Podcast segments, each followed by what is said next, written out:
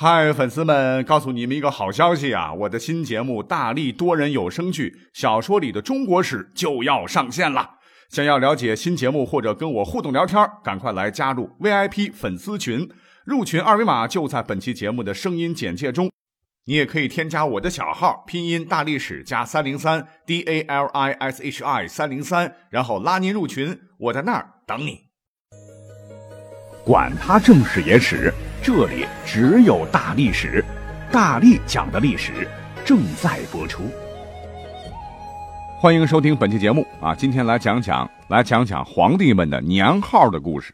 千万别以为啊，这个内容好像很单薄，其实可讲的内容非常多。那一开始呢，哎，先请各位啊跟我一块猜个谜，请各位啊听完我出的谜面后，然后呢想一想，哎，分别是咱们历史上哪个帝王的？年号，各位听好了哈。第一个是家家收成好，第二个是东北易帜，国民政府布告天下，第三个是小偷进屋一点不留，第四个是比较恶搞了，就是某网友提供的，说他给单位某个小妹妹出的谜面是你的胸啊。据说这个答案一说出来，惨遭那女同事狂锤啊。那等节目结束的时候呢，我来公布答案哈。好，那说到这个帝王的年号，那可不是咱们老百姓能享用的啊，那都是古代皇帝们的特权。古代皇帝们都讲受命于天，所以年号呢，一般都是由这些个天子们来发起的一种王朝纪年名号，哎，也可以作为表示年份的一种时代的标志。那纪元啊，也可以叫做建元。就是记录年度的开始，按照历史的惯例，新君登基或者统治期间呢，遇到了祥瑞灾异、政局变化等等情况吧，都要启用新的年号啊，用来给自个儿的王朝纪年，哎，也可以表示年份，也表明他们的治国理念啊，希望国泰民安、江山永固。据统计啊，咱们中国历史上呢出现过的这个年号啊，一共。有八百多个啊，一直延续到清末宣统为止。讲到这儿呢，有些朋友可能会觉得这个可能有异议啊，因为他们认为呢，袁世凯的红线啊，应该算是最后一个年号啊，溥仪后边的伪满洲国的两个都不算。那这就不好说了哈，仁者见仁，智者见智了。好了，说到这儿，问题来了，第一个年号，我们有没有想过哈，出现在我国历史上的哪个朝代？哪个皇帝身上呢？那他之前的历史各个时期是怎么来记录年度的呢？不着急啊，听我慢慢讲。啊经过考证啊，我们国家历史上第一个年号啊出现在公元前一百四十年，这个是个什么时期呢？是汉武帝时期。第一个年号叫做建元，建设的建，元宝的元，就是。元仪应天瑞，建立纪元的意思。那后人根据史书上的记载呢，就称武帝第一年为建元元年。那这个年号从公元前一百四十年到公元前一百三十五年，一相减得六啊，一共用了六年。那等到第六年啊，汉武帝啊就把这个年号改了，改为元光。因为公元前一百三十五年的八月份，也就是建元六年的八月啊。有记载说，星背于东方，长敬天啊。这个背就古书上是指光芒强盛的彗星，也就是说，帝国的天空中啊出现了一颗划破夜空、贼亮贼亮的大彗星。为了纪念星光啊，改年号为元光。那这个年号呢，也是使用了六年。后头呢，啊，汉武帝又改了，改为了元朔啊，就是为了纪念公元前一百二十九年春。遣车骑将军卫青出上谷，至龙城，获首虏七百级。哎，这次北伐的胜利，那对象就是匈奴了。那这个年号啊，从公元前一百二十八年到公元前一百二十三年，也使用了整整六年。等到了元朔六年，这年号又改了，改成什么了呢？元首，啊，不是那个黑希特勒那个元首，元还是那个元啊，首是狩猎的狩。为啥叫元首呢？《汉书》里头啊，有这么一个真实的故事。话说公元前一百二十三年十月的一天呢，汉武帝是率众狩猎，哎，捕获了一只长着一只脚而足有五蹄的白色的麒麟。麒麟呢，啊，是不是一只生下来就畸形了，还患有白化病的啥动物，咱也不知道啊。只知道当时众臣看到此兽后啊，对汉武帝一阵是马屁狂拍啊，都说是吉祥之物啊，证明皇帝您是文治武功感动上天呐。就向武帝建议用来纪元啊，于是汉武帝就立年号为元首。这个年号呢，也使用了六年啊，后来他又改年号了啊。原因呢，就是在山西汾阳这个地方呢，哎，挖出了一只三个角的宝鼎，啊，大臣们又是一一阵的这个歌功颂德呀，认为是吉祥的宝物啊，建议用来祭元。那武帝当然很高兴了，改就改呗。于是元鼎这个年号就取代了刚才的元首诞生了。那这个年号使用了多少年呢？哈，那按照前头的规律，大伙也知道了哈，从公元前一百一十六年到公元前一百一十一年。也是整整六年。不过，说到这儿，我们必须要说明一下啊，元鼎这个年号啊，其实呢才是汉武帝实际上的第一个年号啊。之前说的建元、元光、元朔、元首都是汉武帝他老人家后来追加的啊。虽然说是追加啊，但是我们还是要认为我国历史上第一个年号是元建啊，而不是元鼎。等到了元鼎七年，就是公元前一百一十年的四月啊，汉武帝他老人家是封禅泰山呐，哎呀，一览众山小啊，觉得是自个儿相当牛叉啊，怎么纪念一下嘞？啊，又改年号了，把元鼎改为了元封，意为纪念封禅。这个年号从公元前一百一十年到公元前一百零五年使用啊，也是使用了六年，不知为什么汉武帝跟六老是过不去啊。那这也是中国历史上第一个改元的年号，那后头啊，汉武帝更是一发不可收拾啊，一口气又把年号改成了太初、天汉、太始、征和、后元。那最后一个后元啊，是因为他老人家在征和五年（公元前八十八年的二月）哈，巡于北边，见群鹤留止，视为祥瑞之象。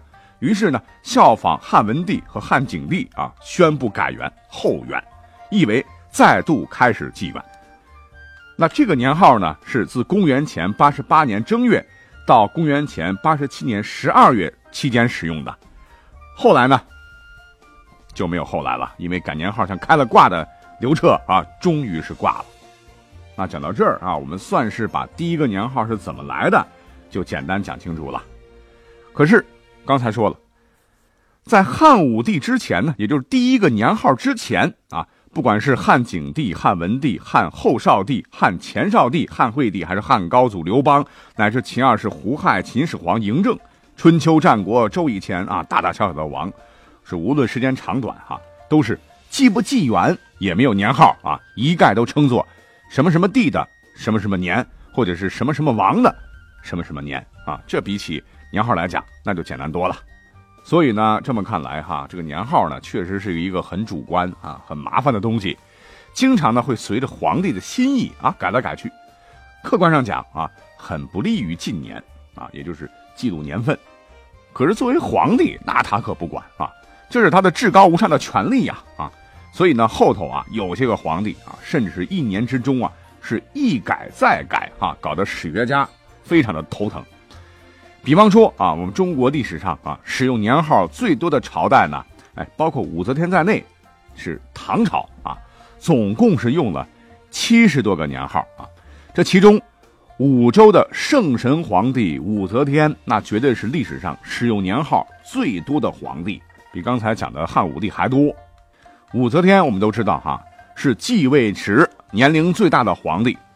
可是他当政的五周时期，从公元前六百九十年到公元七百零五年啊，他一共是使用了十四个年号之多，什么天寿、如意、长寿、延载、正圣、天策万岁、万岁登峰、万岁通天，没错啊，这都出现四个的了，还有神功、胜利、九世、大足、长安、神龙。这算一算哈，正好和她老公唐高宗李治十四个年号刚好打平。但是各位别忘了哈，他呢曾经以太后的名义临朝称制啊，就改过四个年号：光宅、垂拱、永昌、再出。所以在前后不到二十一年的时间里吧，他一共用了十八个年号啊，力压数量排第二的李治，她老公，还有排第三的汉武帝，绝对堪称史上年号第一狂人。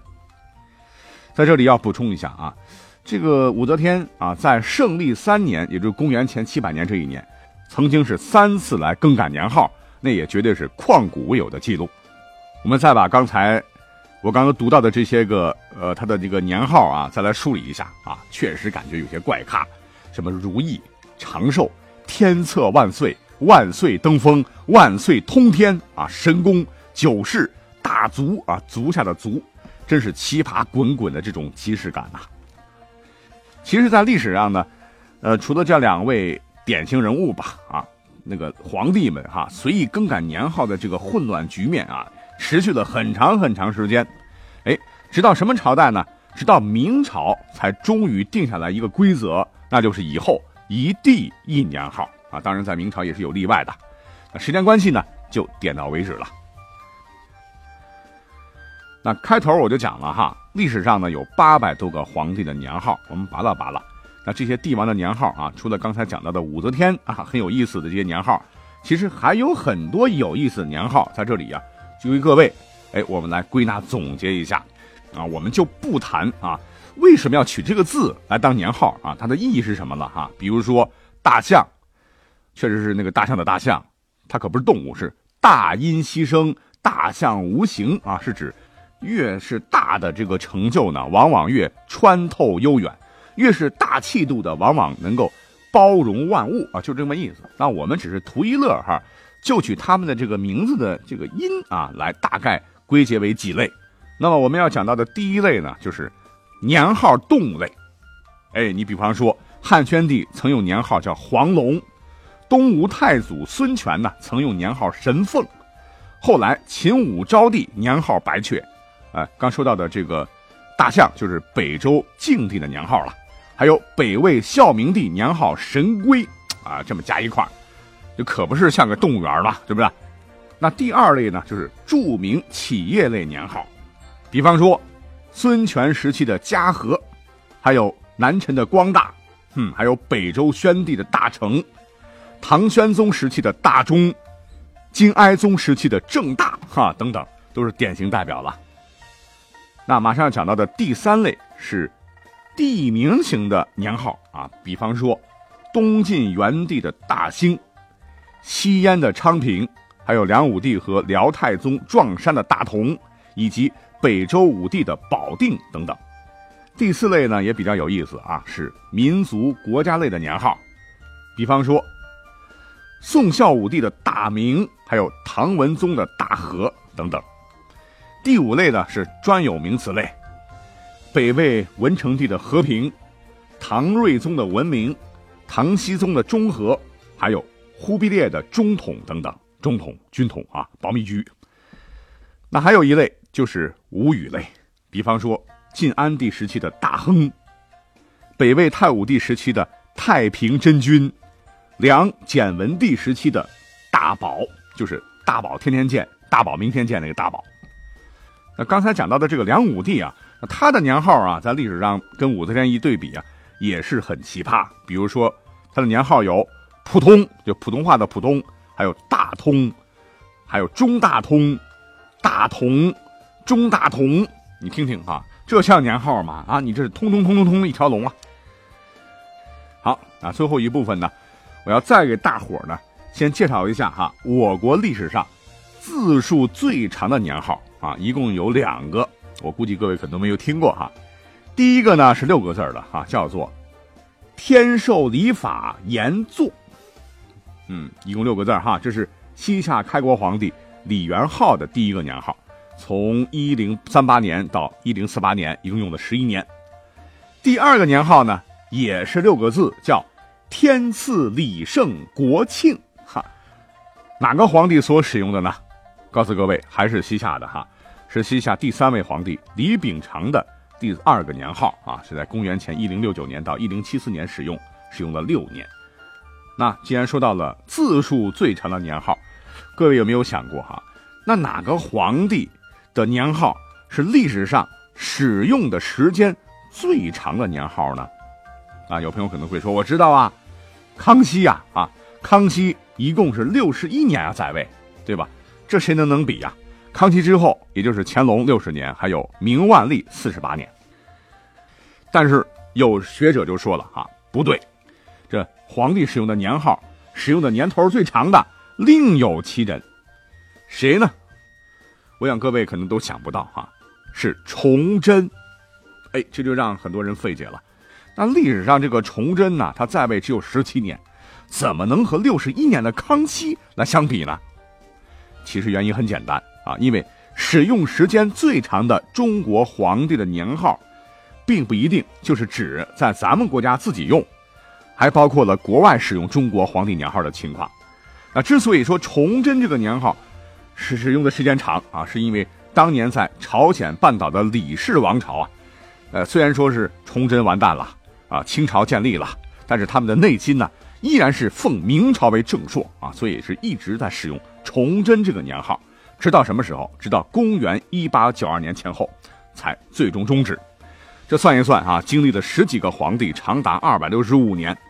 那再加上刚才讲的崇祯皇帝在位的那十七年，前后累计一共是二百六十五年。所以从这个角度来讲，确实崇祯这个年号使用的时间是最长的。